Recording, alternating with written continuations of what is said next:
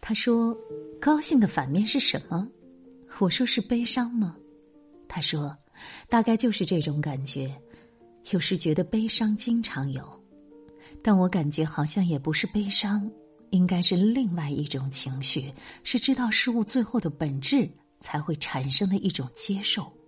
最后总是会说到死亡、疾病，能坦然交流这种话题的人是很少的。”即便是顶好的茶，也不过五泡左右，最甘醇的滋味在中间部分。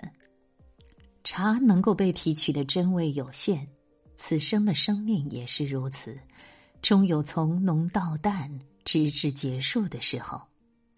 及时榨取生命所蕴藏的真味，取尽它，引用它，共享它，而不是忽略与浪费它。